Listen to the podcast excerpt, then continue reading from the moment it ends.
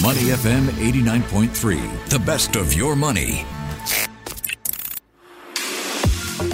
Market View Minutes on Money FM 89.3. Today Market View Minutes, a brewery, a miner, and an HR consultancy. Which of these companies are up and which are down? Let's take a look. First up, Thai Bev. The brewery is setting up a 50 million baht or about a 2 million Singapore dollar joint venture with Frasers Property.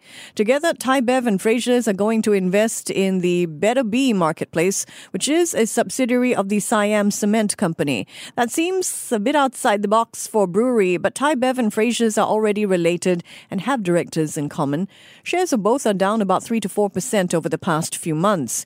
We'll watch to see if this new JV turns the sentiment around around, but for the moment, I'm not so sure.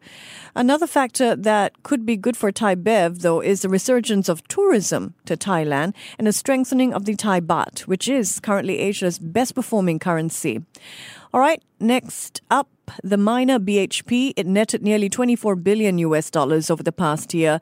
That's not only above analyst expectations, it is also BHP's best ever full year profits.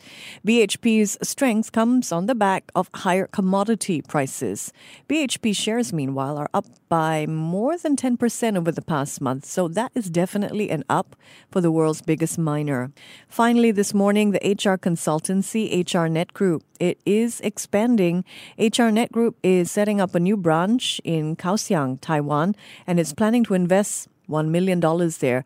Shares of HR Net Group are in the red this year, but they have rallied 12% over the past few months. So I think the company's growth plans may further fuel that enthusiasm. So it's an up for HR Net Group for me.